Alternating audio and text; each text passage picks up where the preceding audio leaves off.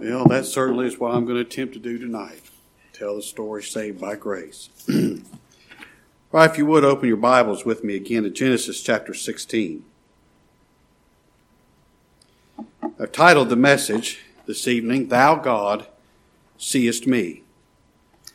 Now, the, the scripture, chapter 16 of Genesis, that we read earlier, is a start of a story that, uh, humanly speaking, makes me sad pretty much every time I, I read it. We know from what the apostle Paul wrote in Galatians 4, we read that earlier too. We know that this story is given to us as a picture, an allegory, Paul said, of the two kinds of religions in the world. Salvation by works, salvation by grace. And if the Holy Spirit hadn't moved Paul to give us that explanation and tell us this story is an allegory, we would think, well, this is just another sad story. It's a sad story of how the ramifications of, bad decisions of the, the elders just last for generations. Generations later, pay for them. Sometimes, as in our example this evening, somebody's bad decision can affect the world in a negative way for thousands of years. I mean, it's just that's what happened from this. The Arabs descended from Ishmael. And that nation is just as God described it here, aren't they? They're wild. They're against every nation. Every nation's against them. And they dwell right in the midst of their brethren. They live right, right next door to Israel. They're lobbing bombs and things at each other all the time. I mean, you just look at the problems this thing has caused the world for, for centuries. But this story, as sad as it is, humanly speaking, is a picture of salvation. Uh, it, it, makes me sad for, for the people that, you know, this actually, this happened to real people now. But this is a great picture of salvation by grace. And like I said, I, I feel sorry for Hagar. She never asked for any of this. I feel sorry for Ishmael. He never asked for any of it. All this came about because of a plan Abraham and Sarah cooked up because they were not content to wait on the Lord to fulfill his promise. They weren't content. They just they jumped ahead and thought they had to do something, and this is what happened. So, verse 1, Genesis chapter 16. Now, Sarai, Abram's wife, bare him no children. And she had a handmaid, an Egyptian, whose name was Hagar. And Sarai said unto Abram, Behold, now the Lord hath restrained me from bearing. I pray thee, go in unto my maid. It may be that I may obtain children by her. And Abram hearkened to the voice of Sarai. And Sarai, Abram's wife, took Hagar, her maid, the Egyptian after Abram had dwelt ten years in the land of Canaan, and gave her to her husband Abram to be his wife. Now, Lord willing, we'll look at, at this in a little more detail next week, but you see this. This is a, a picture of salvation by works. Now, it's been 10 years. You think what was happening in your life 10 years ago. I mean, in some ways, 10 years can go like that. In some ways, it's a long time. It's been 10 years since the Lord made this promise to Abraham that he and Sarah would have a son. Ten years later, no baby. And Sarah says, Now, Abraham, it's obvious to me I'm not going to have a child. So the Lord must want us to help him out. The Lord must have meant I could have a child by one of my servants because it's obvious I'm not going to have one. If, I, if one of my slaves and servants can, can have a child, then I can call that child mine because, you know, they all belong to me. So, Abraham, you take my slave Hagar to be your wife, and you have a child with her, and I'll call him mine. Now, that is one of the clearest pictures of salvation by works we have in the whole Bible.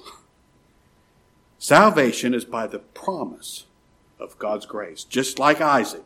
He's the, he's the promised child. The salvation is by the promise of God. Salvation is by God doing all of the saving, and us doing none of it because we can't do any of it. That's salvation by grace. You know, if you have to do anything to make God's promise happen, you have to do anything to help God keep his promise, anything, the slightest thing, that's salvation by works. If we have to do our part, Sarah here's thinking we must have to do our part. That's salvation by works. Sarah may have been the first one to say, We're responsible. We're responsible to help God out here.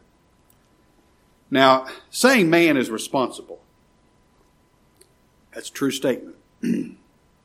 but saying that man is responsible in this sense, that we're able to do something to make salvation happen, or we're able to do something to, to make God's will happen. We're responsible to do something that we can do. Now that's a lie. That's salvation by works. Now it's true, we must repent.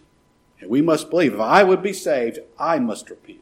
I must believe. Nobody else can do it for me. But now don't go making a work out of repentance and faith now, because we can't produce it. We can't make ourselves repent. We can't make ourselves believe on Christ. Salvation is a gift of God's free grace. We can only be saved if God gives it to us. We can only believe Christ if God gives us faith. We can only repent if God shows us Christ and causes us to turn to Him. Now, it's absolutely true that man is responsible. That's absolutely true. God is sovereign and man is responsible. Both of those statements are equally true. But man being responsible simply means this. It doesn't mean we're able to do something. Man being responsible simply means God's just when he sends us to hell because we did not do what we were responsible to do. We can't do what we're responsible to do, so we didn't do it. God's just in, in sending us to hell. We did not obey God's law perfectly. We did not obey the gospel. We did not believe on Christ. That's what we're responsible to do. If we don't do it, God's just in sending us to hell. Man's responsibility simply means God's just in sending us to hell. That's all it means. God will never, ever, and that innumerable host of people will be in heaven. Not one of them is God going to take there because they did what they were responsible to do. Not one of them. Every last one will be there because Christ did what he was responsible to do. Christ did what those people were responsible to do. All those people will be there because of what Christ has done for us and in us, not because we did what we're responsible to do. I, had to say that because that's, that is what, what Sarah's saying there. Now, we have to do our part. It just seems obvious to me. And that's a picture of salvation by works. Sending Hagar into Abram, there's nothing supernatural about that. It's just the natural order of life that a young woman gets pregnant and has a child in it. It's just the natural order of life. There's nothing supernatural, nothing unusual about that. But salvation is a supernatural work. It's not a work of the flesh. It's a supernatural work. It's a work that only God can do. It's not a physical work. You and I can do physical work. By God's grace, He's given us the ability to move our bodies. We can do physical work. Aaron, not as much as we used to be able to, can we? But we can still do, we can do something. Salvation is not a physical work. It's a spiritual work. It's supernatural. Only God can do it. Here, Abram listens to Sarah. He says, Well, that sounds like a good idea.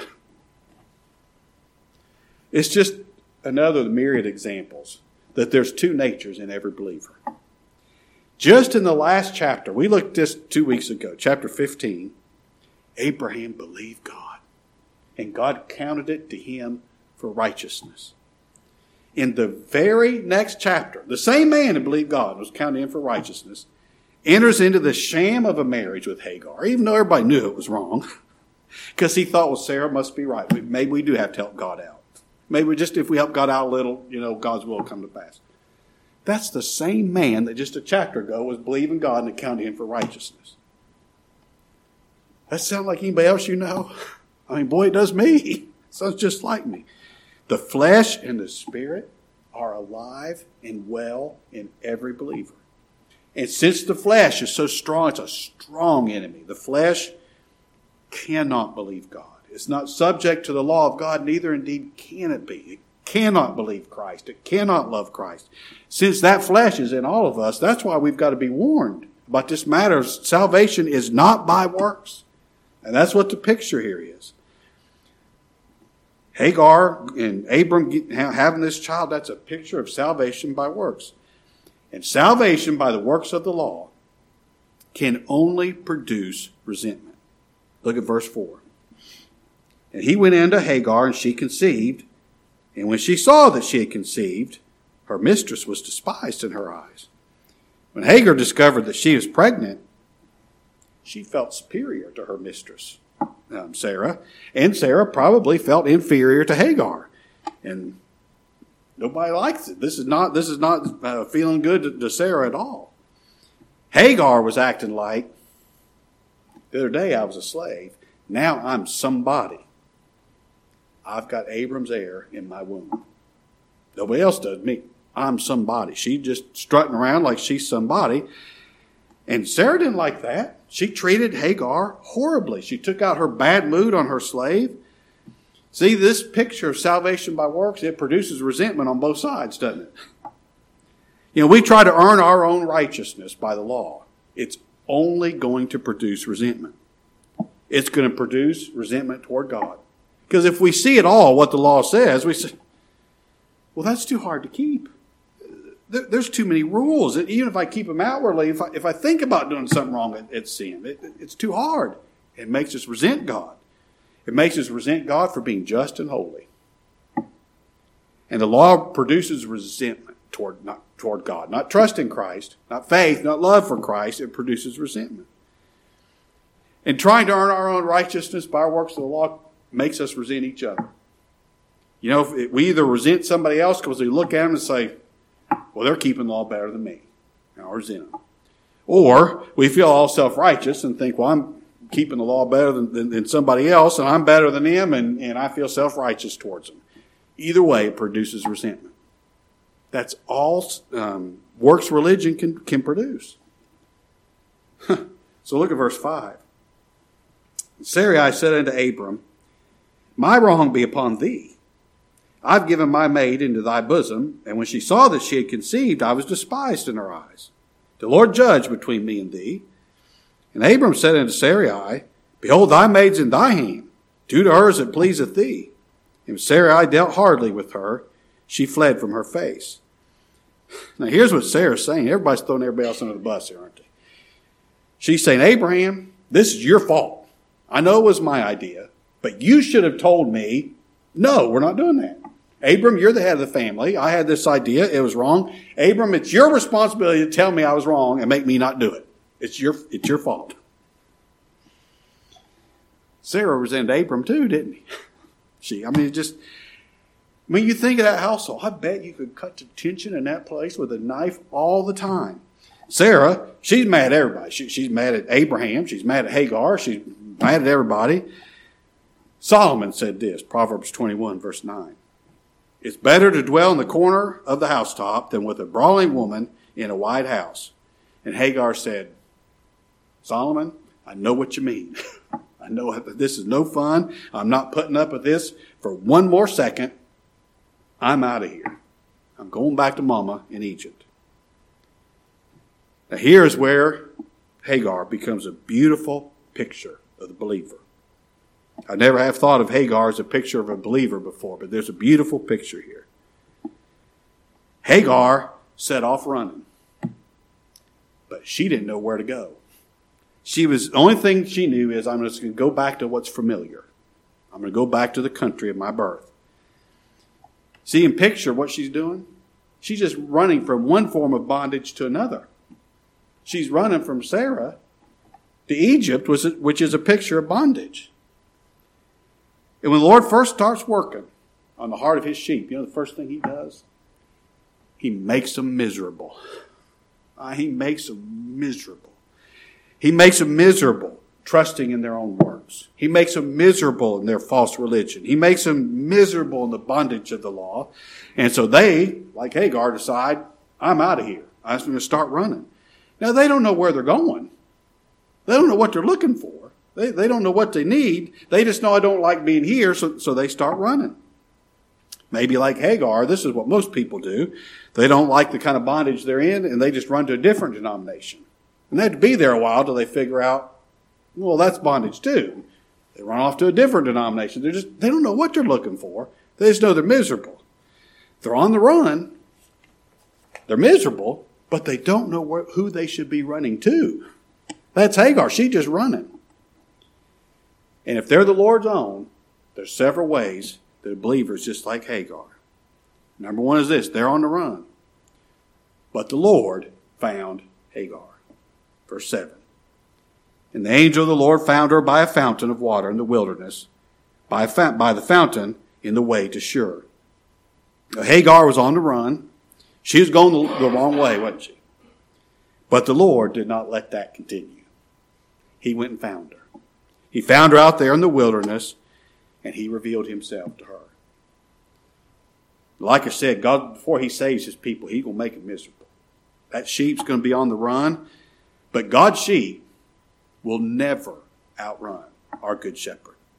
You cannot outrun the long arm of God's grace. You know, you've heard it said you can't outrun the long arm of the law. You can't outrun the long arm of God's grace either. Christ our Savior said he is the good shepherd. And what did he come to do? To seek and to save that which was lost. Well, here that's just what he did, isn't he? He came to seek and he found one of his lost sheep. He found her out there in the wilderness. And when the Lord found her, he called her by name. Because that's the way God calls all of his sheep, by name. When Christ died, he died for a specific people. The people that the Father gave him. He died with their names on his heart, on his breastplate. Like the high priest of old had the, those 12 stones with the names of the tribes of Israel on it. Christ died for a specific people, their names on his heart. And he bought those people. He redeemed those people with his precious blood. He paid their sin debt and bought the right to have them. Now, he's not going to lose one of them. He's going to come and he's going to find it. He's going to be sure of it by coming to his sheep and calling them by name, calling them to him. He'll have them. And this angel of the Lord, this is Christ himself. This is a pre incarnate appearance of Christ. Because look what he says in verse 10. The angel of the Lord said unto her, I will multiply thy seed exceedingly, that it shall not be numbered for the multitude. I will multiply thy seed. Now, the Lord is the only one who can give life. This is the Lord. This is a pre incarnate appearance of Christ. The Good Shepherd come to her and found her, appeared to her and found her when she was going the wrong way. Now, aren't you thankful? This is the experience of all God's sheep. Now, the Lord's not going to appear to us bodily. He's not going to speak to us audibly like he did to, to Hagar here. Actually, you know what? He's going to do something better. He'll appear to his people through the preaching of the gospel. And when he appears to you in the preaching of the gospel, he will be as clear to you as that the Lord was standing there talking to Hagar. He'll be just as clear to you by faith as if you were seeing him. Actually, more clear than if you're seeing him with your eyes. When the Lord finds his people, he's going to find them in the wilderness. In the wilderness. Where there's no hope for life anywhere except in Christ. The Lord doesn't reveal himself to his people in the big throngs and big hubbub of man's religion. Just like when John the Baptist came preaching. If you're going to hear from God, you're not going to do it out there in the temple where the scribes and the Pharisees and all the big show of religion is going on. You got to go out to the wilderness. That's where God reveals himself to his people. Where he's got a preacher preaching Christ. He's going to bring them to this wilderness where there's no hope of life anywhere but in Christ. And then he's going to reveal himself to him. Then, number two, the Lord made Hagar admit who and what she was. Verse 8, he said, Hagar, Sarai's maid, whence camest thou? And whither wilt thou go? And she said, I flee from the face of my mistress Sarai. Now you notice the Lord didn't call Hagar Abram's wife. Because she wasn't his wife. It was just a, a sham marriage. He called her Sarai's maid. This is not a marriage. This is not right. This union is wrong, and everybody knew it. And God just brought that out. He's going to, let, us get this out of the way first. Let's point this out. Now, this, this is wrong. And then the Lord made her admit she's running away from her mistress. And that's wrong too. You know, I mean, you know, I mean, slavery's wrong. I'm not making any comment about slavery. It's what they did in this time. It's wrong. It's heinous. But, you know, she was Hagar, or Hagar was Sarah's property. She's stealing from her mistress when she runs away from her like that. It's wrong. Now, before the Lord saves anybody, he makes them miserable. I don't know if you say, well, and then he makes them more miserable. But I tell you, we've got to admit this before God saves us. We're sinners who deserve to be sent to hell. We don't deserve anything but, but wrath from God. We've got to admit our guilt. We've got to admit our sin. We've got to admit our hopelessness. Not just what we've done, but what we are What we are is sin. That makes us worthless, not, unable to do anything to please God. Just the same thing happened when the Lord appeared to Jacob. Remember, he wrestled with Jacob all night long. In the morning, you know, he said, "You got to let me go," and Jacob said, "I won't let you go except you bless me." He said, "What's your name?"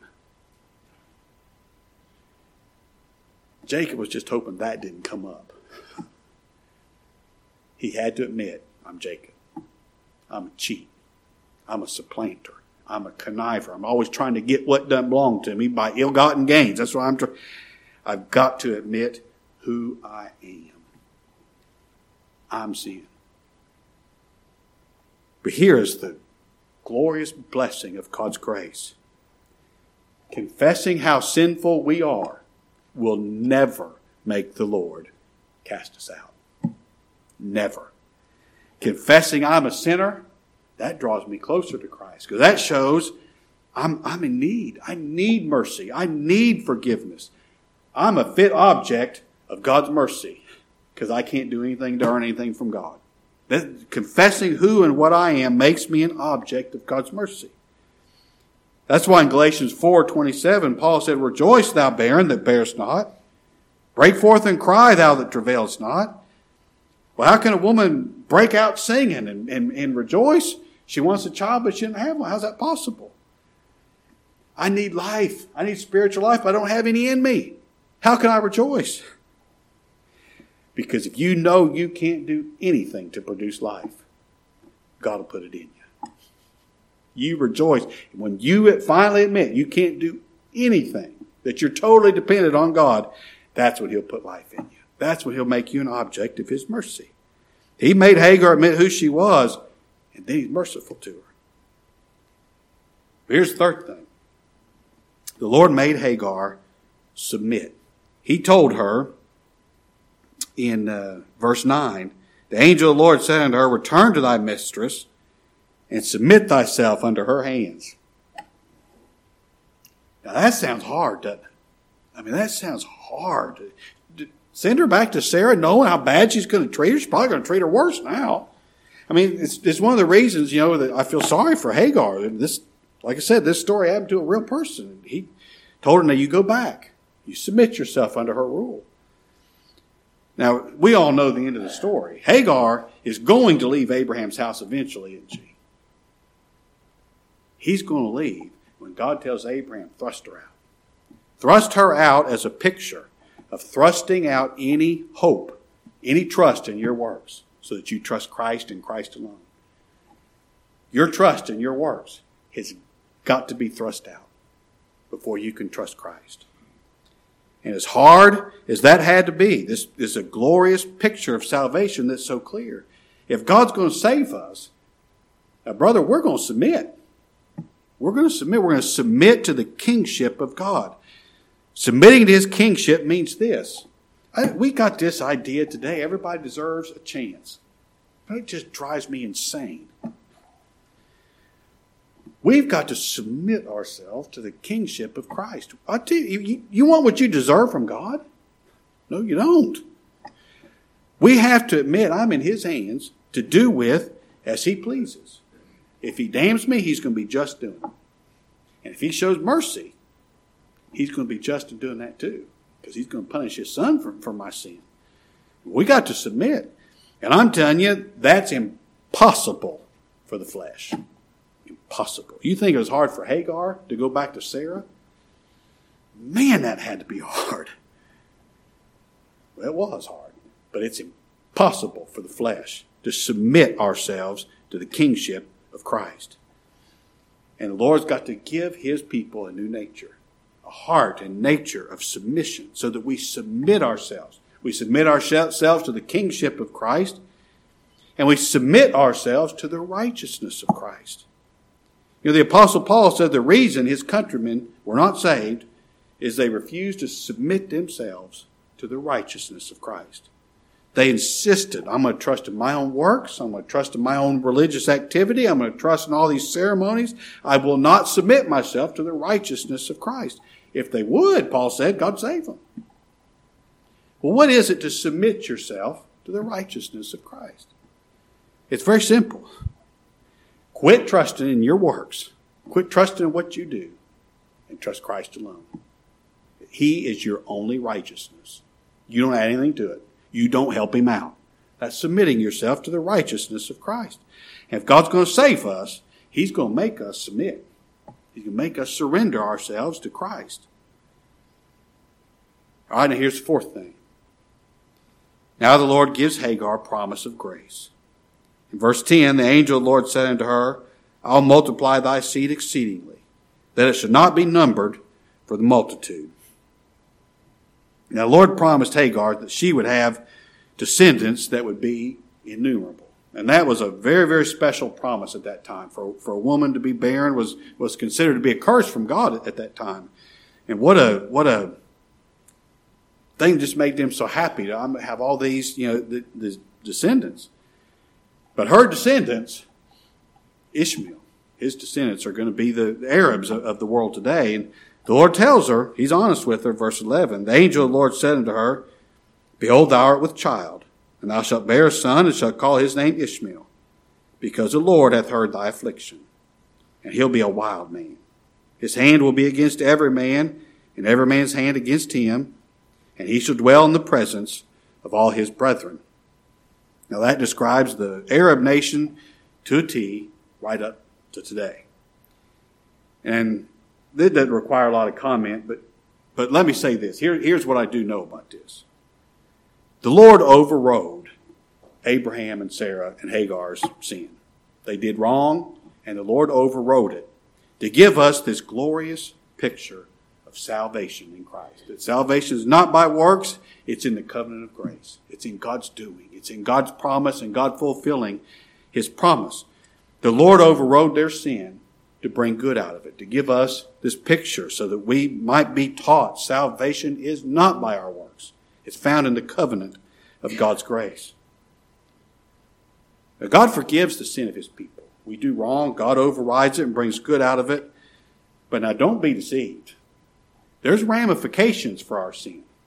I hate it when I hear people say, well, you know, God's sovereign, so whatever I do, you know, it's okay. That whatever I mean, awful thing I do, you know, it was God's will that I do it. And Tell you what, be mighty careful. Yes, God's sovereign, and if you're one of His own, He's forgiven your sin. But there's going to be ramifications for what we do. I mean, there's just there's uh, there's results, you know, that we're going to have to bear the responsibility for. I tell you, the the ramifications of this particular sin have been felt in the earth for five thousand years, and it's not going to quit till Christ returns. So just just yeah, God's sovereign, but you be mighty careful now, there's ramifications for what we do. But here's the picture what, what God's telling her salvation is by promise, it's by God's grace. It's not by man's doing, it's God's doing. Salvation is found in what he tells her here I will. Salvation is God saying, I will. I will multiply your seed. I will choose a people to redeem. I will come and redeem those people. I'll pay the price. I will call those people to myself. I'll give those people life. I'll keep them safe in the palm of my hand. I'll preserve those people and I will glorify those people. Salvation is all found in that statement. God saying, I will. I will. And He has, hasn't He? He has. That's what makes salvation sure. God saying, I will. He doesn't need you and me to help out. He will. He will. Now, here's the last thing. This is what I wanted to, to come to all along. The Lord saw Hagar. Verse 13. She called the name of the Lord that spake unto her, Thou God seest me. For she said, Have I also here looked after him that seeth me? Now here's the thing that thrilled Hagar's heart in this encounter. I'm sure it encouraged her as she went back to, to, to Sarah, her heart was thrilled. She realized this. The Lord saw me. Here I was out here in the wilderness trying to run and hide, and the Lord saw me. Now, friends, it's well with our souls if the Lord sees us. All we need is for the Lord to see us. We don't need to explain everything about our situation. We don't, we don't need to explain what we need or why we're in trouble or what the trouble is. All we need is for the Lord to see us. If He does, all is well. He'll take care of everything. And it's comforting to know this. The Lord sees all of His people all of the time. Never one time are they out of His eye. The Lord saw His people fallen in Adam. Before He created anything, He saw His people fallen in Adam. That's why He put us in Christ before He created anything. The Lord saw His people running from the law. He saw them unable to keep it. That's why He sent Christ our righteousness to do for us what we couldn't do for ourselves, keep the law for us. The Lord saw his people. They're lost in the wilderness. They're going the wrong way, and they'll never go the right way on their own. That's why he sent Christ the Good Shepherd to seek and to save all of his people. The Lord saw his people with a sin debt that they could not pay. And that's why he sent Christ the Redeemer to pay the sin debt of his people with his own precious blood. He took their debt and he paid it for them. The Lord sees his people in our ignorance. That's why he sent Christ our wisdom. The Lord saw his people in our unholiness. That's why he sent Christ our sanctification. The Lord sees his people in our darkness. That's why he sent Christ the light of the world. Do you see? Do you see what I'm talking about? Do you see that? Do you see Christ? Do you see this? How God saves His people? Do you see that? You have light. How do you have it? God saw you in your darkness. and He sent Christ's light to you. That's how you see it. God sees His people hurting and sorrowing. And we see no way out. That's why He sent Christ the Comforter to bring grace sufficient. The Lord sees his people. And you know how he sees them? You know where he sees them? He sees them in Christ. And when God sees his people in Christ, he sees them exactly as he sees Christ. Matter of fact, all he sees is Christ. He sees us as righteous, as holy, as loved, as accepted, accepted in the beloved. Now I know we think, God sees me righteous. He sees me holy. I don't see myself that way. Well, here's some good news for you. The way God sees us is the way we really are. It's the way He made us in His Son. And that's all a child of God wants. God, see me. See me in all of my need. He'll provide. And my heart's desire is that God would see me in Christ. All is well. Nothing can ever be wrong if God sees me in Christ. Hagar was thrilled. I can't quit without saying this. She said, I'm, I'm so thrilled the Lord sees me. Then she says, Do I see him? Do I see him? Do I believe him? God sees. Do I believe him? The gospel's been preached. Christ has been presented. Do I see him? Do I believe him? I tell you what, we'll be blessed if God makes it so, won't we? We'll be blessed. When you lay down tonight, I don't know, you, you may not be like me. Um, Sandy, I'm jealous people lay down and go to sleep. I just, I'm jealous. My dad could do it. He said, I can't do it because I got a guilty conscience. I'm jealous. I mean, I don't know. But if, if you're like me, you're going to lay there for a while. Ponder that for a little bit. Here I am laying here in the dark. Thou, God, seest me. Oh, I mean, we had to cancel service last Wednesday. I was so disappointed. I was wanting to preach this message. I've been bursting on this for seven days now. Thou, God, seest me. Oh, if we just get a hold of that. Just think and think and think and think on that. It'll bless you. All right, let's bow together. Our Father, how we thank you for your word.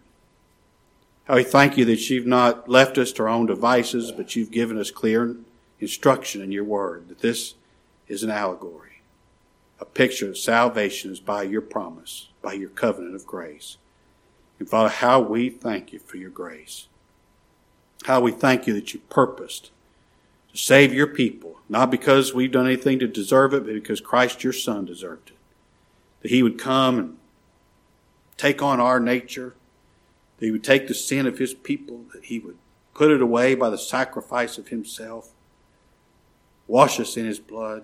Oh, Father, how we thank you. How we thank you that you don't need us to do anything to help you fulfill your purpose, but that your purpose of salvation by grace for your people is sure and certain. That you'll send the gospel to your people, that you'll find them, that you'll find us in the wilderness and reveal Christ to us. Father, how we thank you. And Father, I, I beg of you that you take the gospel as it's been preached tonight. Cause it to take root in the hearts of your people for your glory, that we might see the glory of Christ our Savior in awe, in wonder at what he would do for the likes of us and cause us to rest and trust Him, to rest completely and trust Him. And cause us to fall asleep tonight with this joyous thought Thou, God, seest me. It's in the precious name of Christ our Savior. For His sake we pray. Amen. All right, Sean.